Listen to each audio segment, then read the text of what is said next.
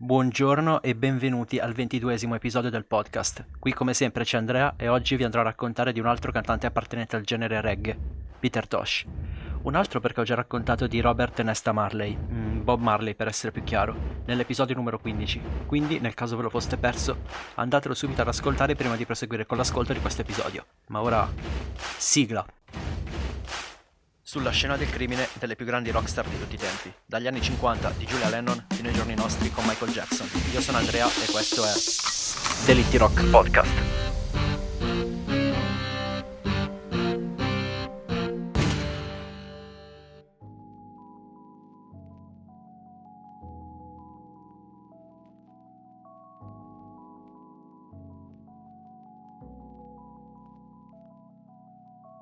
Peter Tosh, pseudonimo di Winston Hubert McIntosh, nacque il 19 ottobre 1944 nel villaggio di Garage Hill, situato a nord-ovest della Giamaica. All'età di 15 anni si trasferì a Trenchtown, il ghetto della capitale giamaicana Kingston, dove prese lezioni di canto dal produttore musicale Joe Higgs. Proprio quest'ultimo fece conoscere a Peter i futuri componenti del gruppo The Wailers, Bob Marley e Bunny Wailer. Per quanto riguarda il genere musicale suonato da Peter Tosh, siamo su due sottogeneri della musica reggae, roots reggae e political reggae. Il primo si concentra su tematiche legate alla religione Rastafari, mentre il secondo riguarda un tema in particolare, la protesta politica. In pratica Tosh, dotato soprattutto di un carattere forte e combattivo, utilizzò la sua musica a sostegno dei diritti umani, per denunciare le ingiustizie subite dal suo popolo. La musica dei The Wailers, al contrario, affonda le sue melodie nella primissima forma di reggae, chiamata early reggae, e nel metodo musicale conosciuto come dub, anche se all'inizio della loro carriera i The Wailers suonarono musica appartenente ai generi ska e rocksteady. A proposito della carriera artistica di Peter Tosh, lui fu un polistrumentista, infatti suonò diversi strumenti musicali, tra i quali la chitarra, tipico strumento della musica reggae, l'organo e la melodica. Una delle chitarre di Peter Tosh fu costruita sulla forma di un fucile d'assalto M16. Ho scritto e pubblicato un articolo sul mio blog, bit.ly slash blogtherightside. Il 22 aprile 1978 Peter Tosh e Bob Marley si esibirono al One Love Peace Concert, un enorme concerto organizzato per promuovere la pace e spingere le gang a gettare le armi e abbandonare la violenza.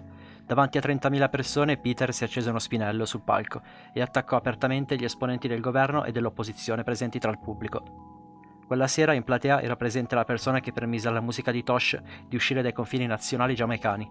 Sto parlando di Mick Jagger, che colpito dal carisma di Tosh decise di metterlo sotto contratto con l'etichetta dei The Rolling Stones.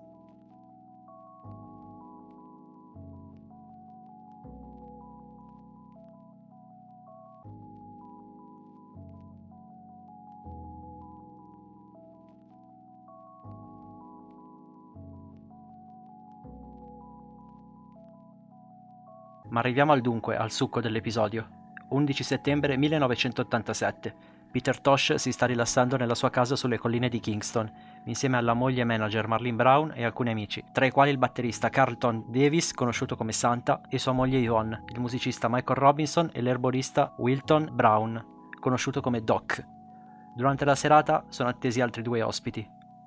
Il DJ Jeff Dixon, conosciuto come Free Eye, e sua moglie Joy.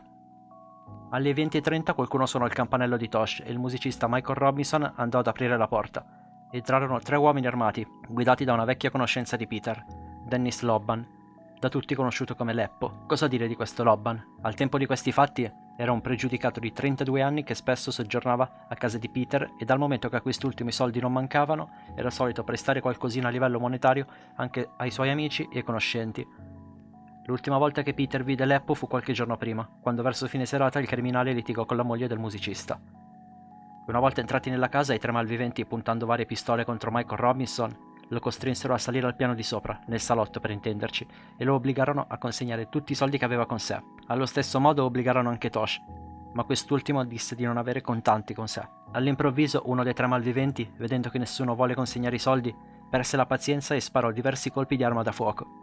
Una pallottola sfiorò la testa di Marlene e andò a colpire Joy Dixon. Vi ricordo, Marlene è la moglie manager di Peter Tosh, mentre Joy Dixon è la moglie del DJ Jeff Dixon, conosciuto ancora una volta come Free Eye. Vedendo del sangue, Leppo diede in escandescenze e freddò Peter Tosh con due colpi dritti per dritti in fronte.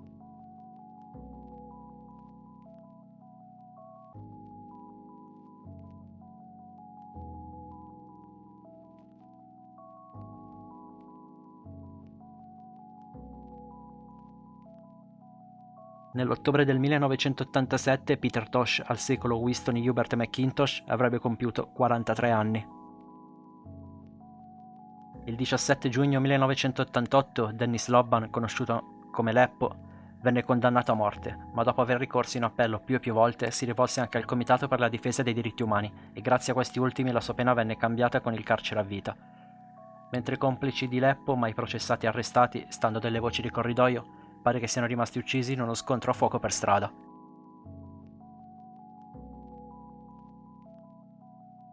Peter Tosh nella sua carriera ha anche vinto un Grammy per la miglior performance reggae con l'album No Nuclear War.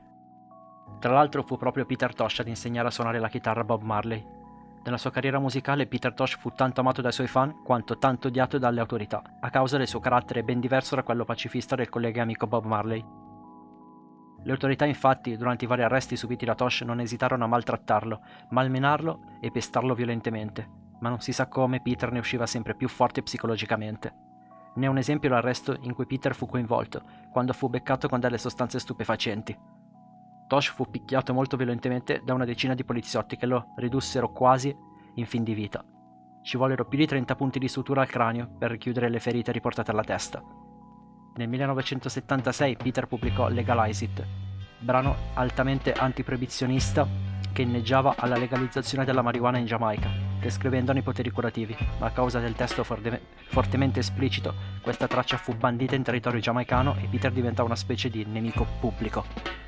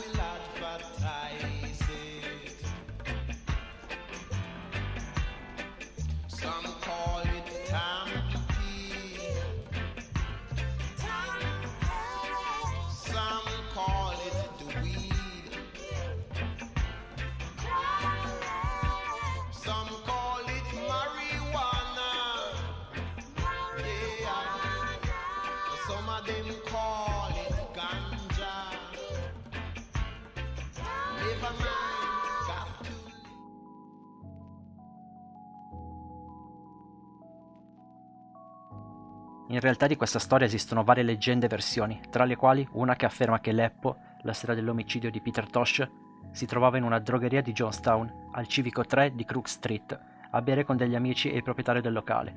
Alibi mai verificato. Ma se questo fosse vero, chi ha ordinato l'omicidio di Peter Tosh? E perché?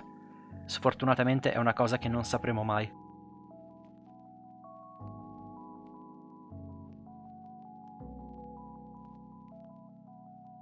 E con questo ho concluso questo episodio. Io sono Andrea, vi ricordo di seguirmi su Instagram a chiocciolina Davids con il 3 al posto della E e anche sul profilo del podcast a chiocciolinadelitti.rock.podcast. Inoltre vi ricordo che questo format è disponibile su molteplici piattaforme come Apple Podcast, Spotify, Overcast, Castbox e infine Google Podcast. Ricordatevi infine di condividere questo episodio ovunque nel caso vi fosse piaciuto e ci vediamo sabato prossimo con l'episodio su Andy Gibb, membro dei Bee Gees. Some lessons in my life.